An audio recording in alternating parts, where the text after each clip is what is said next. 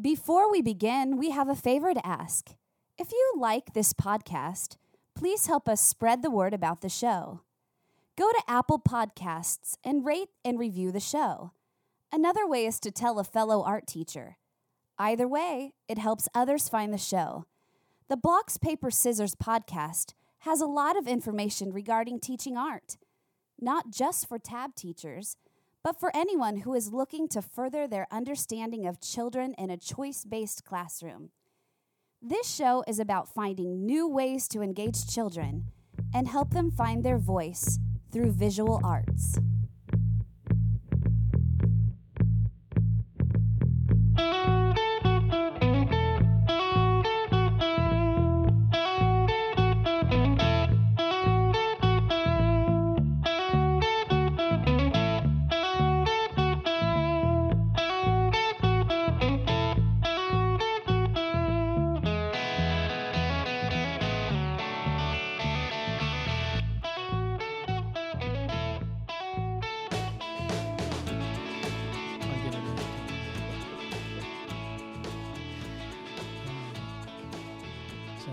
Good to be back in the studio. Finally. Absolutely. I don't know how many days. I don't know how many podcasts list, how many days it's been since they've been back in the studio, but here we are, back in the blocks, paper, scissors studio, which is now my classroom It's a great or my studio. studio. It's big. I'll put pictures up once it's cleaned up a little bit.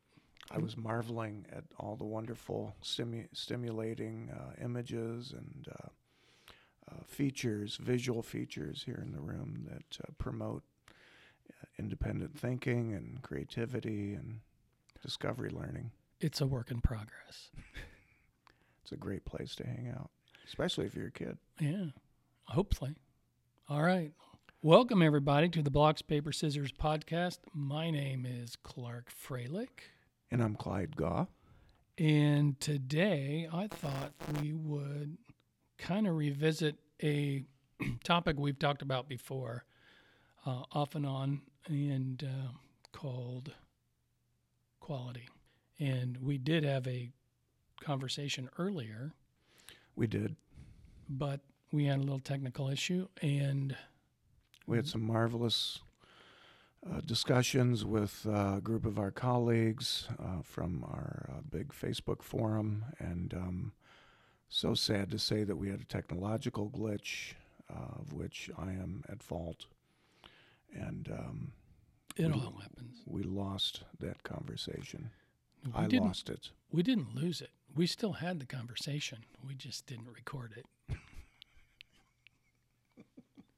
we we had the record s- signal was on uh, on on my computer, but uh, something went amiss in in the whole process of it, and um, I regret to say that I lost it.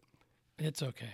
As a as a great philosopher, gentleman, and scholar said, it's all good. it's all good. It's all good. Uh, so, quality. Uh, a lot of times, as teachers transition into tab, or people are interested in tab, one of the things that they always bring up is the sudden shift in quality of student work. There is a logical explanation for that. And it all, I think, comes down to as you're going from, let's say, your ideas, which are adult based and surrounded in the adult aesthetic. And a particular kind of art also, which is gallery art, museum art. Since most of the lessons are based around those type of ideas, Mm-hmm. they're not coming from the child. You know, children are well, humans are hardwired to create, Absolutely, we're born with hands. right? And then as we as we go through the developmental process of our education, you know, it's seen a lot now with social media as we see what other people are doing. And then we want kids to be able to do that. Right. So we control the whole process. We want our kids to do that too. We want them to have this outcome experience. Right. We assume, you know, the story that we tell ourselves is that since I like it, The kids will like it. the kids will like it. Uh, and then, but when we switch to tab, we give up that control.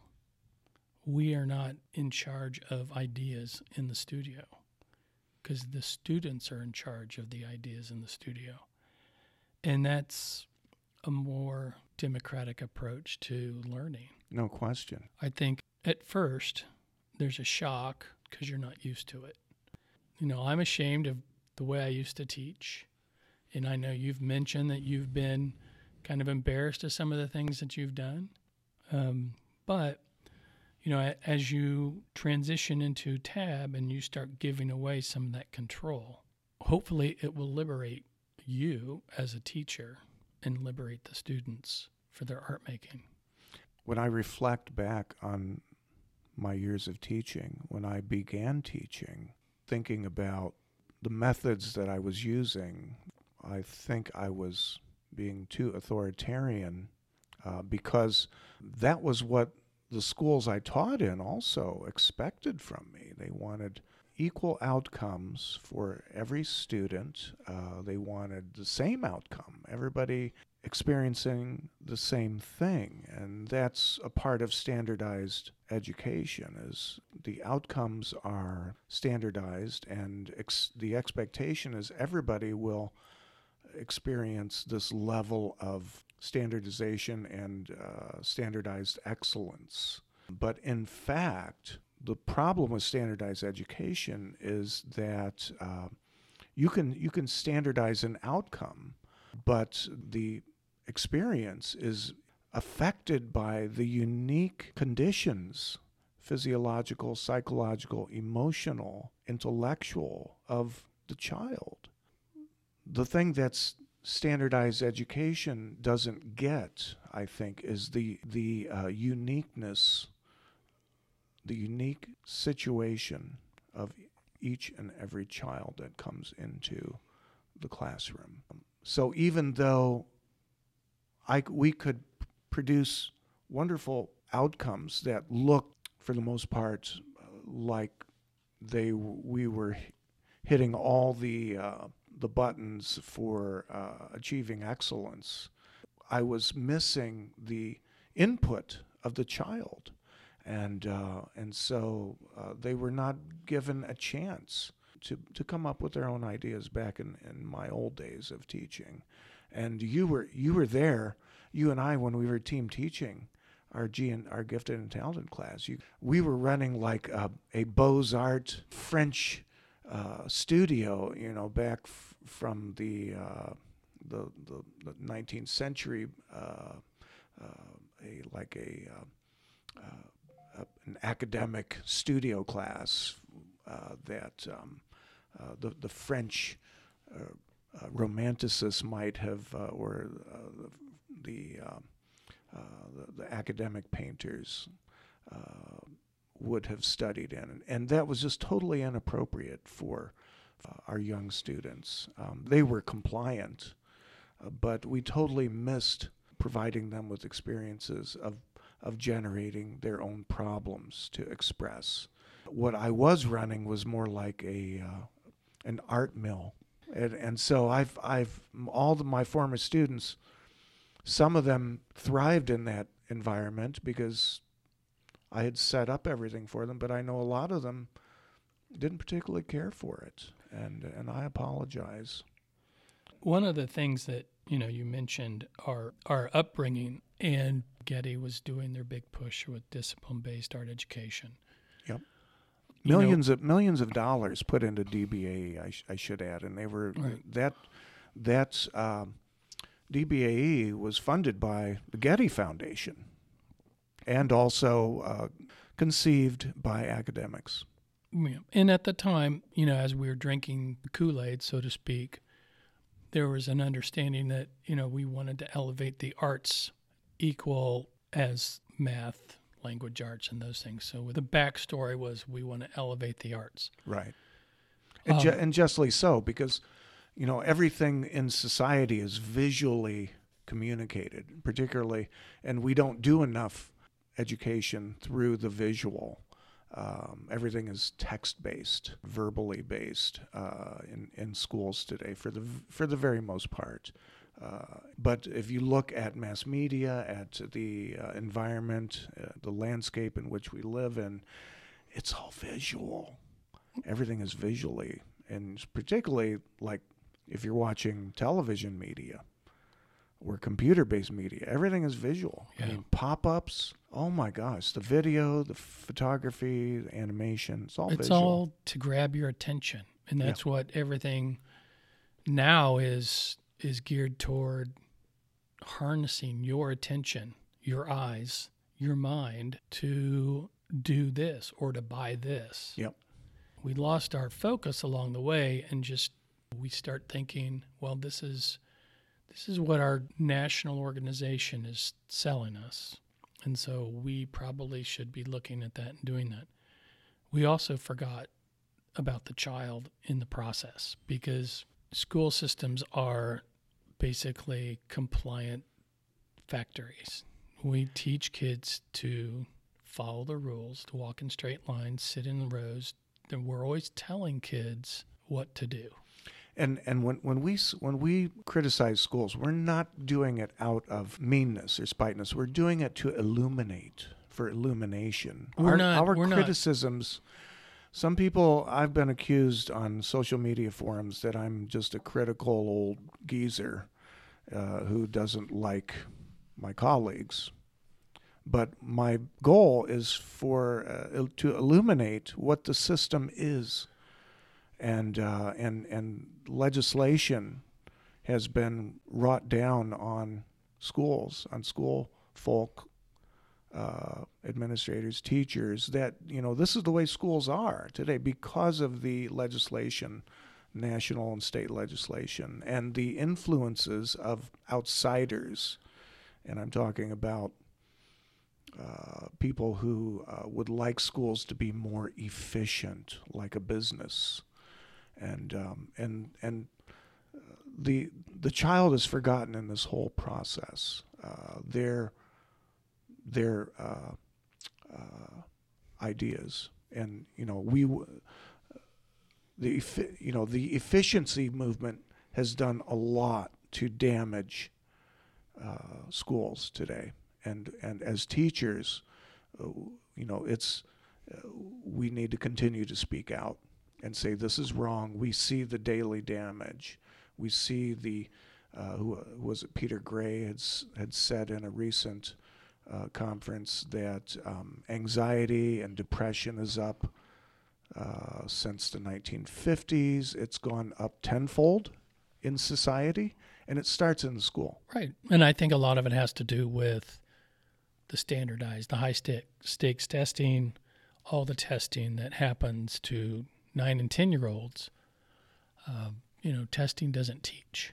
Testing is merely a snapshot. And, but when you tie federal funds, jobs to those tests, you are, um, you're kind of pigeonholing that teacher, that school, that corporation into complying with a set of curricula Uh, in order, you know, we're teaching to the test because we want the test scores to be good.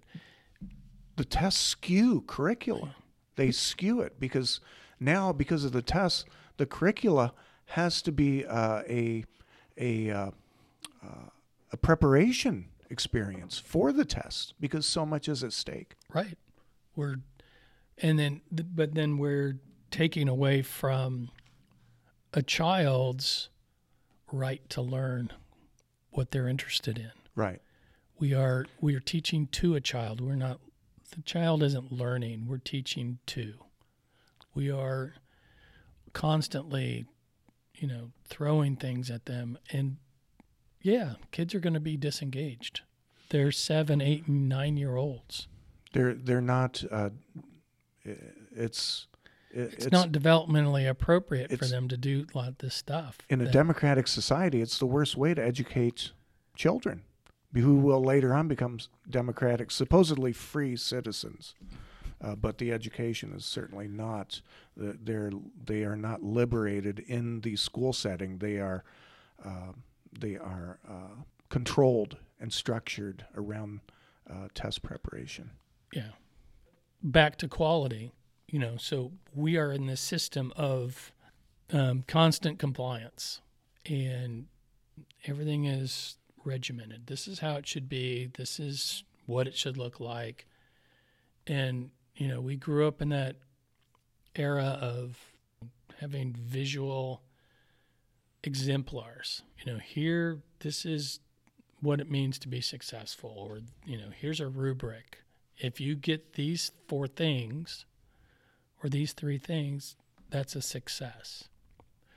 But there are kids who can do that and not learn squat.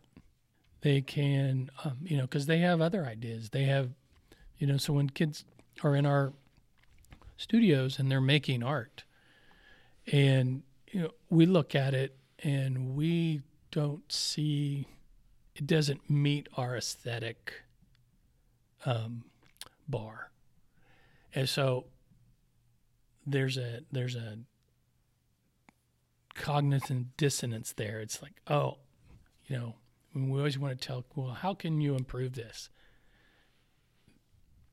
Maybe maybe it doesn't need improved because again we're we have to honor the child, we have to honor their ideas, and we have to honor their process. Right, Pro- their process is so critical, uh, and helping them uh, expand their process is even more critical. And uh, and, and, thinking about just one single child, uh, once they have developed a process and ideas for uh, self expression and visual exploration, you know, helping them to expand and continue uh, their, uh, their development through that creative process.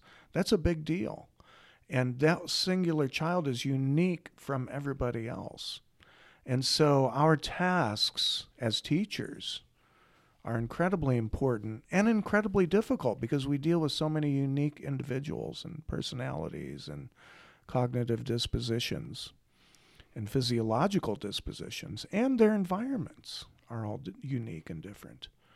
And so, um, as teachers, our our our our calling is um, it's it's not it's it's it's not easy, but it's critical for the for uh, the child to experience a positive uh, educational. Uh, I want to say uh, a, a, positive experience. Yeah, in in a in a supportive environment. You know, that's one of the key things that a tab studio offers is an environment where they are free to come in and express their ideas no matter what they might be. You know, if you know, Johnny is or Susie is interested in drawing guns, they're going to draw guns. Now, or they're going to make guns out of cardboard, or they're going to make guns out of a block, or, you know, and so we get into that. There's a little bit of play element in there as well. Yeah. um, the, so, re- the reasons they may be interested in guns could be numerous. Maybe they're they come from a family of hunters. They have um, um, they are interested in in historical battles and wars, and uh, um, or they're interested in becoming uh, law enforcement, or maybe their parent is law enforcement uh, involved in in that profession. Um, maybe they're just interested in guns. Maybe they like the way they look. Maybe they're just curious. It's okay to be curious. Yes a lot of times as adults and teachers, we shy away from some of those more difficult conversations about death, about racial things or swastikas or you know all this stuff that the kids are exposed to outside of the studio that's going into their systems you know and now they have to figure out a way to make sense of it all. Having complicated conversations as william pinar would say is essential for um, the education of the self and for the individual to develop their identity, and and um, uh, so the Tab Art Room is the perfect place for those kinds of conversations to take place, and and it's essential for children to have inputs and lengthy discussions with the teacher and with their classmates. So dialogue is an important part of this entire process, uh, and and um, you know we have them regularly in in our classroom, and so we we don't want to suppress free speech, uh, as uh, I may have been guilty of in my early days when I told everybody it was important to be quiet so that uh, everybody could focus on the singular task that I had devised for them. Uh, now my classroom is totally 300, you know, 180 degrees different from what it used to be. And I, I you know, back to the idea of quality, I think uh, the other part of art, art uh, history that is underlooked, overlooked is the the the art of outsider artists, and that term outsider artists is controversial because everybody is an artist, and and uh, you think of professional artists and academic artists and uh, professional artists. They create a, uh, works of art that are saleable, and and so you know, much of much of art that is emulated in like a DBAE classroom would be like collectible art or outsider art is tip- to- totally different. Uh, when you look at when from from my studies of outsider art and, and I'm and I'm using the term outsider art as it was originally mentioned and documented back when when the art of folks in uh, mental institutions uh, or the, the work of, uh, of uh, children. Um, well, not formally trained. Yes, not formally trained. You know, not in, in academic or you know formally trained as a as a artist assistant or something like that. You know, but just someone who creates creates for the the love of creating art. Exactly and and and this gets back to the art thera- the therapeutic aspect of art when it's done this way where the, the where the, the child is in control of the materials the methods the process and the and the timeline also. And so the uh, ex- whole experience the the person is invested psychologically emotionally in it uh, and so that's a critical component to uh, art experience uh, that I was totally missing in my former days that I'm st- still very sad that I made my former students endure. Um, and I'm happy that I met you and met Kathy and Diane and was able to switch. Uh, well, it's a journey. Ago we're all still learning. I think that as we look at quality, especially me as I teach the, the younger kids, it, it is a journey. I can't expect a six year old to create something as quality as a 40 year old or a 50 year old. Right. They just, they don't have the uh, gross motor skills to do it. And once, I think once a teacher who's moving to tab, once they really believe that, once they get over that hump, and it's it's one of those little hurdles that we all go through, and they start really appreciating a child's vision, a child's process. Because if you think about the child and you really honor that child as an artist, when you look at their artwork, it is you know, their work is just as important and carefully done to their needs right. as you would do. To you, it might look like a mess. The child doesn't see that mess. Right. They see order in that chaos. And so that's why when we talk to kids, and, and again, child's art is very ephemeral Yep. to children. You know, we as adults put criteria and we latch it onto a child's artwork that it should be permanent. You know, And child's art is not permanent. How many parents have saved all their kids' artwork? The food sculptures. I'm just as guilty. I have all this artwork from my kids that they made when they were growing up. And I've had to gone through and, and get rid of all the the Cheerio frames and things, you know, the, the crafts that they made in preschool because there's nothing left of them. The, the little creatures have gotten a hold of them. But, you know, the paper's all yellowing Mhm. that's just it's not going to last forever you know it gives you a little snapshot of what the the child was thinking about at the time and then they move on. They they were curious about dinosaurs. Now they're curious about something else. We've all had that experience in our classroom when we're passing artwork out. You know they'll pull out artwork from their portfolio and they're like i didn't make this. At that time and place when they made it they were in a certain mindset. Six months now, that mindset is gone and it has nothing to do with where they were six months ago. So right. they have no recollection of what they made. You know, understanding that children's art is definitely ephemeral to them, Yes. and and that we are the ones who are attaching value to that piece of artwork.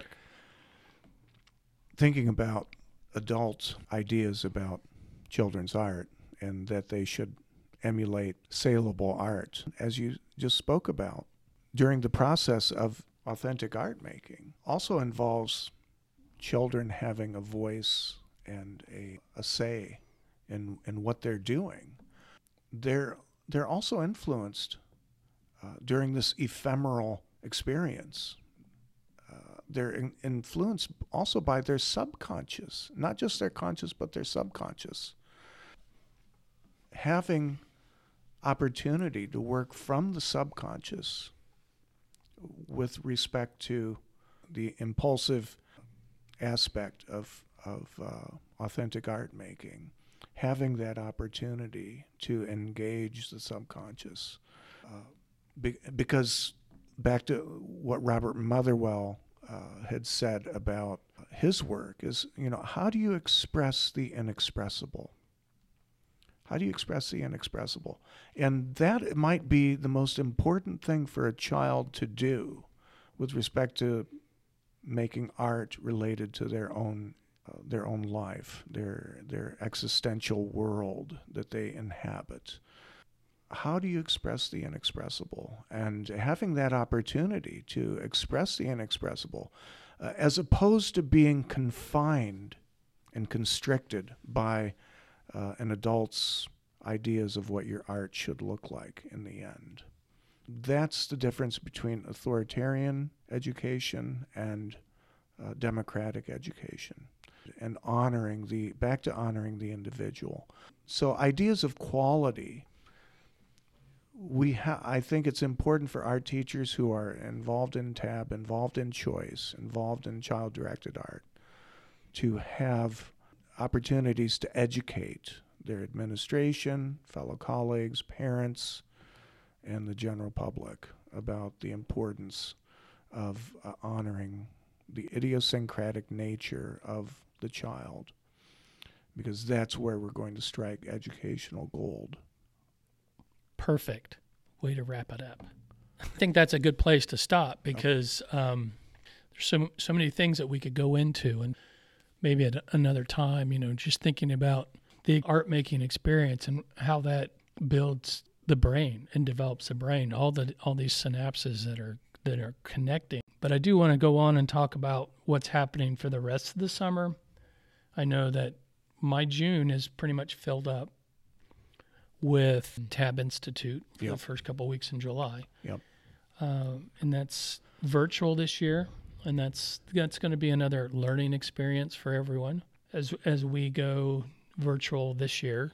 Hopefully, it'll be back in person next year. I think in person's much more fun, but we'll, we're going to do a bang up job with virtual experience do the best we can. Yeah, I think it'll be good. And then after that, there's so much going on. Tab stock's coming up. Yep. At the end of July, and I think that's all full now, if I'm not mistaken.